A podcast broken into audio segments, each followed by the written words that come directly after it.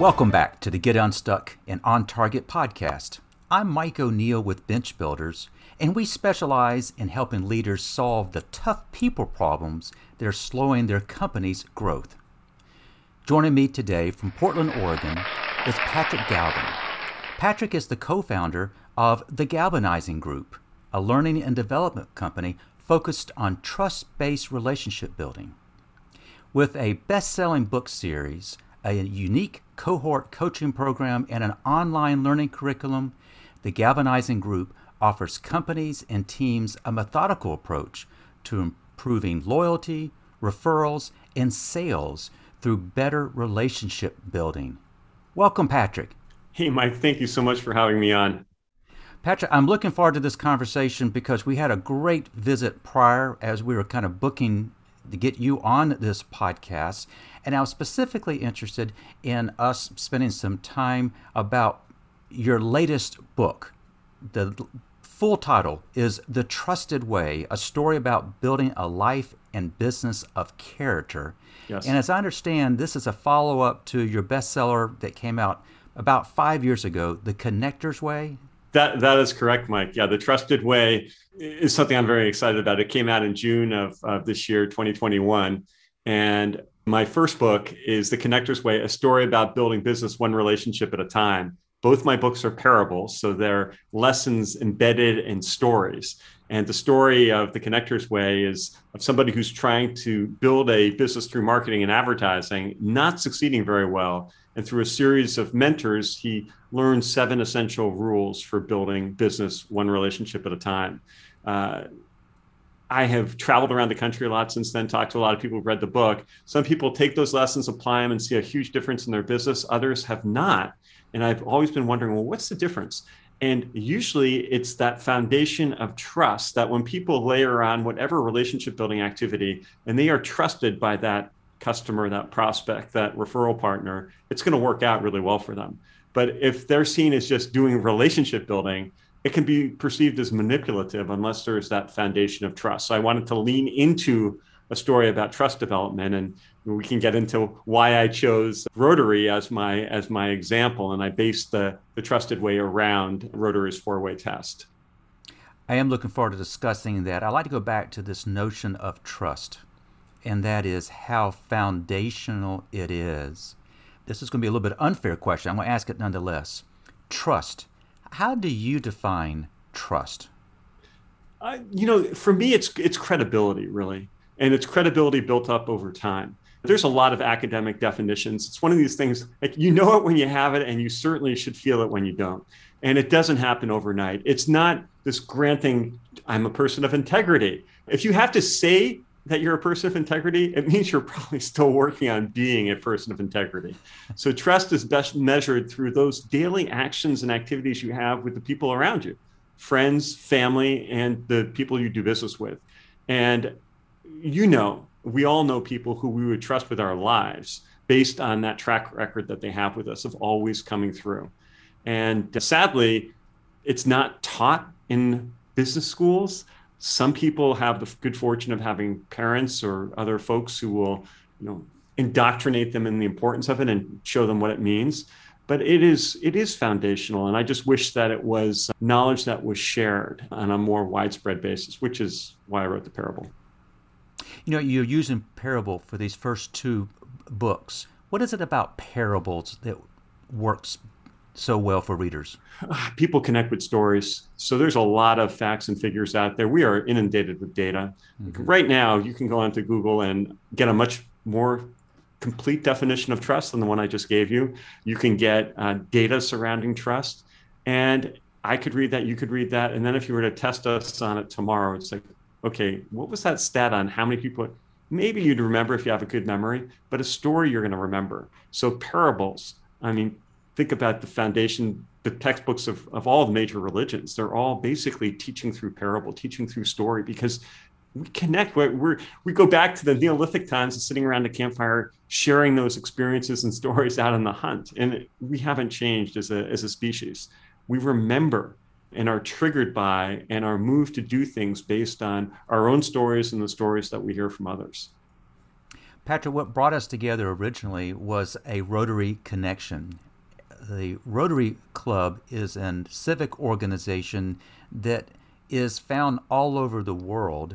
But may I share with our listeners, if you don't know about Rotary, it has one point two million members, mm-hmm. as as their website would say, spread out over thirty-five thousand clubs in over two hundred twenty countries. You're a Rotarian, I'm a Rotarian. We both have been in Uh, presidential roles. But one of the things that when you join Rotary, when you're invited to join Rotary, that I'm mindful of is the Rotary Club is structured differently than other civic clubs in a variety of ways. One, let me see if I'm going to say this right. This will Sure. be a good test for me. And that is, you are there to represent your profession. And the goal of a Rotary Club is to have a diversified club such that there are multiple professions represented in the makeup of the membership. And as I understand, the original Rotary Club, which was based in Chicago, the notion of Rotary was is that members would come together and they'd meet in their place of business and would rotate from business to business. Does that come close to your understanding of how Rotary got its name? Uh, you're one hundred percent right on that one. Or we've read from the same text, so yes. Well, I've been a Rotarian for a long time, but one of the things that is also instilled in a Rotarian is this Rotary four-way test, and you have married it up in the parable. Can you walk us through what the four-way test is?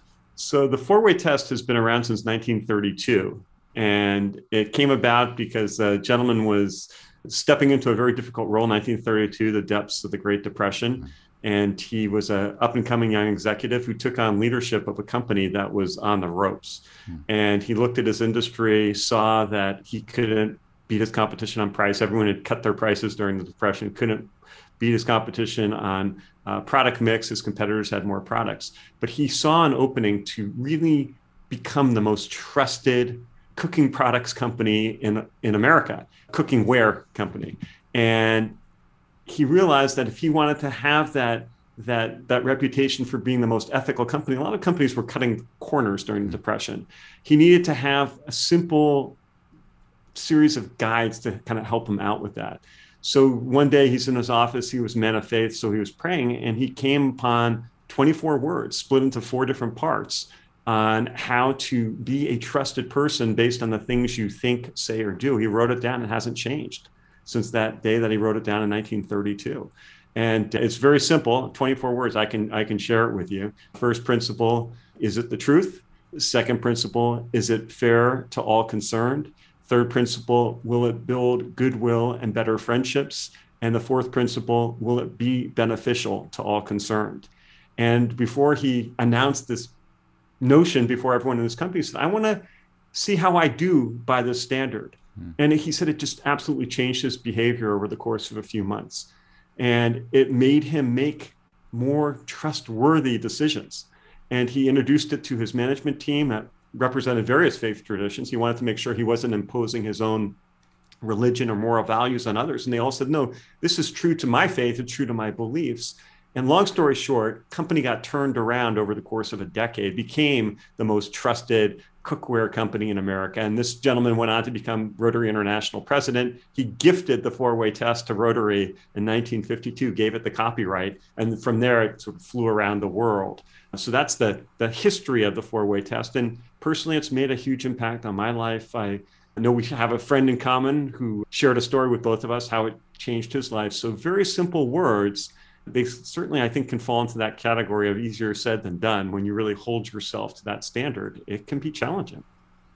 You know, you mentioned the, the four-way test. Rotary clubs, at some point during a meeting, the members are invited to recite that four-way test. And so if you attend a, a weekly meeting, you're reciting that, is it the truth? Is it fair to all concerned? Will it build goodwill and better friendships? And would it be beneficial to all concerned? You're, you're reciting that week in and week out in hopes that it begins to kind of percolate within, yeah. become part of your D N A. You've taken this four-way test, a very, very powerful means to kind of be a guide for any and all, and you've worked this into your book. Kind of, for those who have not read the book, and I'm encouraging people to do so, kind of give us a little bit of feel for how does that work into the parable in a way that we can relate to? Well, it doesn't start out on a promising note for the main character in the book. The main character in the book is not living by the four-way test. He's a very overconfident business school graduate who gets some venture capital financing, starts a company with the objective of making as much money as he can in the shortest amount of time. Corners cut, that's not that's not on his radar screen. And he runs into some major difficulties. The midpoint, I won't give you any spoilers on what happens to him, but certainly not someone to be trusted either in his personal or in his professional life. And he actually gets into such hot water that he has a kind of a, a revelation in the book that he needs to change his ways.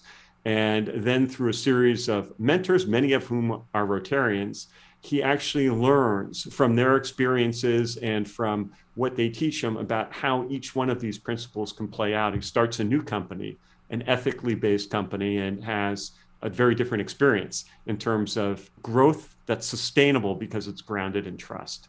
So I wanted to modernize the four-way test. It was developed in nineteen thirty-two, and I've talked to some younger Rotarians who said, you know, it was a different time back then. Is it really relevant?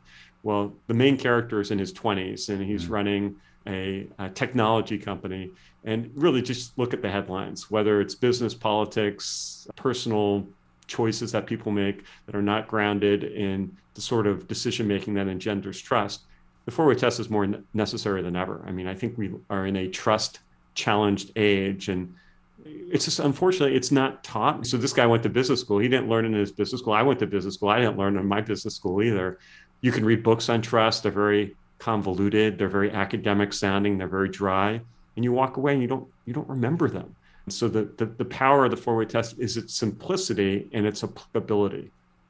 The key is to apply it. Yes, it is. And we've recited it probably twice now thus far. And for those who are listening, they can almost probably parrot it back. But it's the application. Yes. And the application can be both in your personal and your professional life. I know that this book has uh, just been published. We're recording this in early November, so it's only been out for a relatively short period of time. It's got to be gratifying when you do go to the effort of, of writing a book to be able to speak to people who've read the book and hear stories. Has that been your experience thus far? Yes, and it's been really uh, the blessing of COVID has been the adoption of virtual by Rotary clubs. So I've spoken in Thailand and India, and the four-way test is just as talked about at their meetings as they are in the United States. And really, I get the sense of just its universal nature. And people love to share their stories of how they have used the four-way test to make better decisions in their personal and professional lives. So it's been really inspiring because I'm I'm drawing out some very inspiring stories. And I'm also truly seeing how it's cross-cultural, that, you know, the simplicity of it allows it to travel really, really well. And uh, the biggest uh, lift that I've gotten from this book is a couple of friends who were thinking about Rotary, have read the book, and have joined Rotary. So mission accomplished. I, I was hoping I'd get some conversions along the way, and it has taken place. Wonderful. I like the expression, and that is the a blessing of COVID. We know that COVID has been horrific in so many ways, but there has been um, blessings that have come of that. You just mentioned one, and that is, I'm a long-term Rotarian, so are you. We know that we are connected across the world, but we would be connected in large part by reading a monthly magazine, or maybe going to the website, or attending an international a gathering of Rotarians all over the world. But COVID has enabled the technology, the technology we're using right now mm-hmm. to be literally face-to-face with someone literally across the world, often in a different time zone, maybe or maybe not sharing the same language. But the ability to connect, embracing technology, and to come to the realization, boy, oh boy, it doesn't really matter where you are. We're all dealing with the same issues. But I love the point that you made. Rotary does not necessarily prescribe to any religion per se, but people from all vocations, all walks of life, mm-hmm. all different can come together when you step back and look at, are we unified in things such as the four-way test? And service above self. And this is basic cornerstone, sort of, we call them apple pie issues here, but just good ethical concepts and principles. Service above self, please, because we have not. So Rotary is a service organization. I was membership chair of my club for a couple of years, and people would say, hey, if I join Rotary, is it going to be good for my business? The answer is yes, mm-hmm. but the real answer is, but don't push that. Don't push that. Join for service. Business will come over time. But if you join for business, you're not going to probably be in our club for very long, because people are going to let you know we're not a networking group. We're not about passing leads. We're about serving the community, both locally and internationally. Rotary International does wonderful international work. So service above self is just a very simple way of saying, you know, that's what our focus is, is how do we help others locally, internationally, what have you. And when you work side by side with other Rotarians in your club and you get to know them, you get to trust them. And kind of going back to the original part of this conversation, what is trust? Well, trust is developed over time, and you it's not what people say, it's what they do. So, you know, it is great for business. Of course it's great for business, because you see what people's value systems are by their service above self. And in the words of uh, my friend Bob Berg, who wrote the, the, the book, The Go-Giver, at the end of the day, people want to do business with and refer business to those who they know, like, and trust. So there's no better place to develop relationships of trust than Rotary. This may sound like a Rotary infomercial. I don't know. I'm sure I, Rotary's okay with that. I'm sure I'm sure they are. But, you know, let me kind of piggyback what you just said, and that is kind of the the motto of service above self. The mission for, for Rotary is we provide service to others, promote integrity, and advance world understanding, goodwill, and peace through our fellowship of business, professional, and community leaders. And so I, you can see how it has universality all throughout it. Patrick, when you're not talking about your Rotary experiences, you're running a very successful business. Can we talk a little bit about the Galvanizing Group? I introduced as a learning and development company, and you do some things that I think are a little bit different than I have seen before. The cohort coaching program in particular kind of caught my attention. Tell us a little more about what that is and how it works. Well, our, our company has grown over time into the specialty area that we have, which is helping companies and individuals build trust-based relationships. Uh, I went to business school, studied marketing and advertising, and when I came out into the work world, I thought that's how you succeeded in business, to grow a business, was you had good marketing, good advertising, and customers would flow in. I learned a very different story when I was involved in my family's business, and I was our director of marketing, and that was my focus, but business wasn't growing. Mm. And then I joined some groups, did some research, and I discovered that it didn't matter the industry. Those companies that focused on relationships were doing much better than their peers. And that was the aha moment for me, where I said, okay, this is going to be our focus. So we have been evolving over time to figure out the best way to impart this information. So initially we were helping companies with their marketing and communications that would get the idea out there that they were a trusted source. But then we really realized that we needed to work with individuals within organizations. So the Connector's Way, when it came out five years ago, got me traveling and speaking about relationship building, how important it is, how to do it, some simple rules to follow. People would nod their head, take notes, but folks tend to revert to the norm. Whatever it was before they were doing before the speech is what they tend to go back to. So we thought, okay, well, if we're going to cause some long-term change that'll really make an impact, we have to stick with people. So we developed a coaching program that is cohort-based. So we work with groups of six to eight folks with a trained coach who is facilitating a conversation around trust over a three-month period, nine sessions, all done virtually, supported with a robust online curriculum, a written guidebook on relationship building and connecting. So everyone's reading from the same book, but mm-hmm. they tend to be with the same company, different positions, sometimes, sometimes very similar positions. And folks naturally tend to be good at some aspects of relationship building than others. And when you have them together sharing what's working, what their frustrations are, there's a lot of knowledge that, that percolates up which is only accomplished through a group. If I was doing one-on-one, they're not getting that inspiration of the the person on the, the the cube next to them that is doing these great things that they could do, but they just haven't. So it's it's a very powerful model to to coach in a group of people. And then the online courses have allowed us to extend ourselves in organizations that are very large that want to do maybe some self-taught things and uh, have people, you know, go through our mini courses, which are very interactive and what have you. So yeah, we stick to our knitting now. It's trust-based relationship building. That is uh, that is our expertise. It's your expertise, but what a powerful thing to try to focus energies on. We started this just trying to define t- trust, and now you are helping individuals and organizations not only define it, but actually evidence and working together to build behaviors that reinforce trust. You know, when you mentioned that you work in a family business and things were not kind of growing, and you kind of came to some conclusions that you did. The theme of this podcast is get unstuck and ah, on yeah. target. There's your Can story you, right there. Well, it's it's your call. Yeah what, yeah. what would you be willing to share with our viewers and listeners? Any examples you would like to share of getting stuck? And oh yeah, no. Take? This yeah. Is, I'll, I'll go back to that story because it was a okay. perfect example of getting stuck. So I went to a good school, studied in marketing, worked for a couple of companies before I joined my family's retail furniture business. And my dad said, hey, you're the marketing guru in the family. You got the fancy degree. You take over and see see if you could do better. And I was really good at uh, spending money.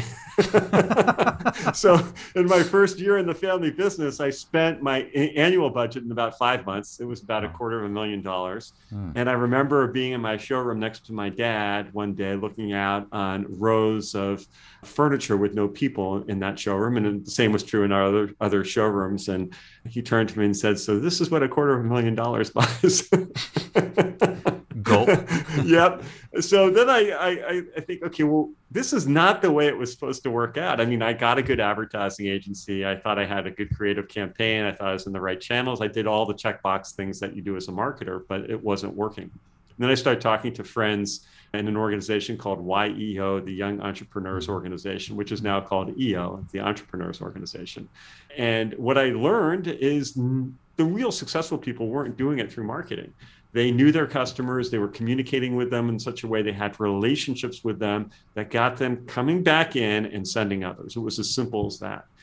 And that is not what I learned in my marketing program. So it really caused me to shift gears, spend more time training our frontline salespeople, give people a better experience, a remarkable experience. So they come back, they tell Tell it, tell it to their friends, family members, work colleagues, what have you. Communicate in a more interesting way, not advertising, not prices, but how do you set up the optimal home office? You know, how do you, you know, add on to your furniture system? Give them information they could use, do in-store events, just figure out ways to build a deeper connection. And we did it. In over three years, our sales went up three hundred percent.